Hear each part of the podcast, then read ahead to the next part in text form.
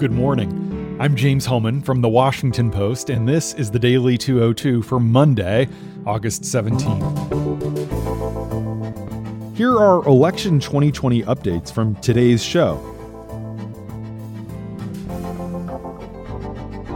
House Speaker Nancy Pelosi announced on Sunday that she is calling the House back early from its summer recess to vote on legislation this weekend that would block changes to Postal Service operations. And the House Oversight Committee has scheduled an emergency hearing for next Monday on mail delays and concerns about potential White House interference in the Postal Service. They've invited Postmaster General Louis DeJoy and Postal Service's Board of Governors Chairman Robert Duncan to testify at that hearing. The growing public outcry has led to a number of Republican lawmakers facing tough reelection fights, especially in rural states, distancing themselves from President Trump's frontal assault on the popular system. For example, on Sunday, Senator Steve Daines, the Republican from Montana, wrote a letter pleading with the administration to reverse the policy changes that have slowed down the mail for his constituents, citing the heavy reliance of small businesses, veterans, and seniors on the mail. Many of his elderly constituents, for example, depend on the mail to get prescriptions, and they've already begun to experience problems getting critically needed medicine. And Senator Mitt Romney, the Utah Republican who voted to remove Trump from office for abuse of power, said this weekend that it's clear the president does not want people to vote by mail because polls show that those who want to vote by mail prefer Joe Biden, and people who tend to want to vote in person prefer President Trump. Romney said it's, quote, a purely political calculation. Tens of thousands of voters have been calling government offices in recent days to ask whether it's still safe to mail their ballots. Attorneys general from at least six states had conference calls all weekend to discuss possible lawsuits against the administration to block it from reducing mail service between now and the election. State leaders are scrambling to see whether they can change rules to give voters more options.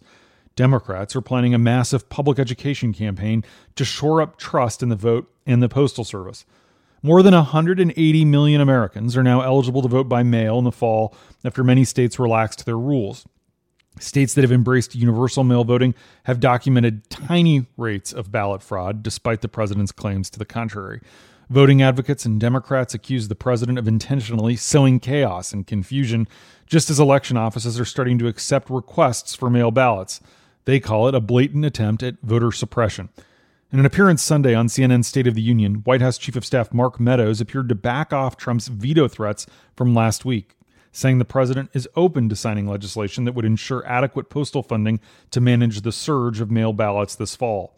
Meadows also pledged that no more postal sorting machines will be taken off the line between now and November 3rd, insisting that the previous removals in recent weeks, which postal employees have been warning about, were part of a plan that predated the Trump administration. But in that same interview, Meadows emphasized the president's concerns about ballot fraud, even though he was unable to point to evidence of widespread fraud. He said, quote, There's no evidence that there's not.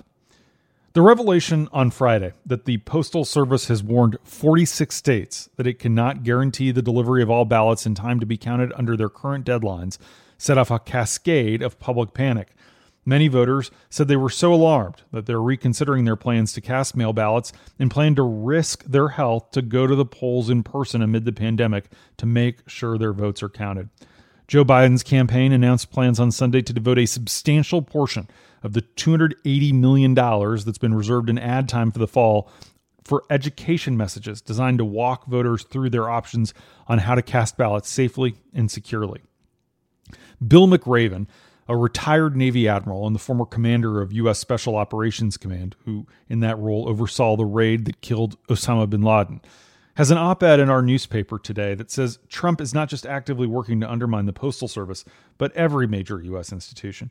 Admiral McRaven writes that Trump has, quote, planted the seeds of doubt in the minds of many Americans that our institutions aren't functioning properly. And if the president doesn't trust the intelligence community, law enforcement, the press, the military, the Supreme Court, the medical professionals, election officials, and postal workers, then why should we? And if Americans stop believing in the system of institutions, then what is left but chaos? And who can bring order out of chaos? Only Trump.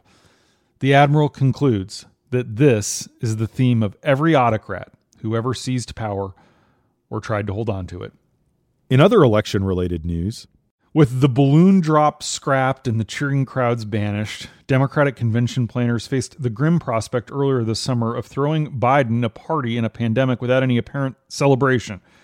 Faced with a complex problem, Democrats decided to go big, aiming for a solution that has more in common with Netflix, Facebook Live, and the cheering fan screens courtside in Orlando's NBA bubble than the C SPAN style cattle call typical of past national gatherings. Over four nights, starting today, a behind the scenes crew of about 400 with operation centers in New York, Milwaukee, Los Angeles, and Wilmington, Delaware, plans to broadcast to the nation hundreds of live feeds from people's living rooms, national monuments, and stages that have been set up around the country. That includes dozens of speakers who have been mailed video production kits with basic equipment such as microphones, lighting, and advanced routers so that they can produce and transmit their own shots. Other homebound delegates will be dialed in to quick feeds of the live speeches so that their real time reactions can be broadcast to the country as if they were in the same room as the speakers. In two hour nightly chunks, only one hour of which the broadcast networks have vowed to air, the live footage will be mixed in real time with a roughly equal share of pre recorded performances, mini documentaries, and speeches. Artists such as Billie Eilish, Prince Royce, and the band formerly known as the Dixie Chicks, now simply the Chicks, have already filmed videos of their acts. Voters picked to excite key demographic targets have also cut testimonials. For example, we'll hear from a Florida paramedic who emigrated from Mexico City and a former Trump voter from Pennsylvania. The Tuesday keynote speech, rather than elevating a solo political star the way it did for Barack Obama in 2004, will be given over to a montage of 18 young Democratic politicians across the country, including Stacey Abrams from Georgia. For a typically antiquated and long winded event, the remade unconventional convention could set a new standard for these quadrennial gatherings, which have evolved since the 1960s from their roots as actual smoke filled rooms where presidents were picked to suspenseless televised spectacles that even partisans struggled to justify watching. The new circus, to be sure, could also flop, especially if the broadcast and cable networks have their on air talent talking over the carefully prepared set pieces, and less partisan voters decide to dismiss the spectacle as an overlong propaganda film. In addition to ubiquitous online streaming options, broadcast networks are expected to give the event the 10 p.m. hour for each of the next four nights, while the cable networks say they'll be on the air for hours before and after the events. But how much of the feed is rebroadcast directly remains an open question.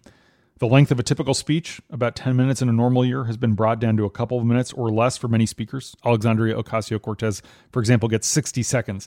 It's a nod to the changing media consumption trends and an attempt to speed up the proceedings to keep the audience. Biden will give a longer address on Thursday night when he accepts the Democratic presidential nomination from his hometown of Wilmington.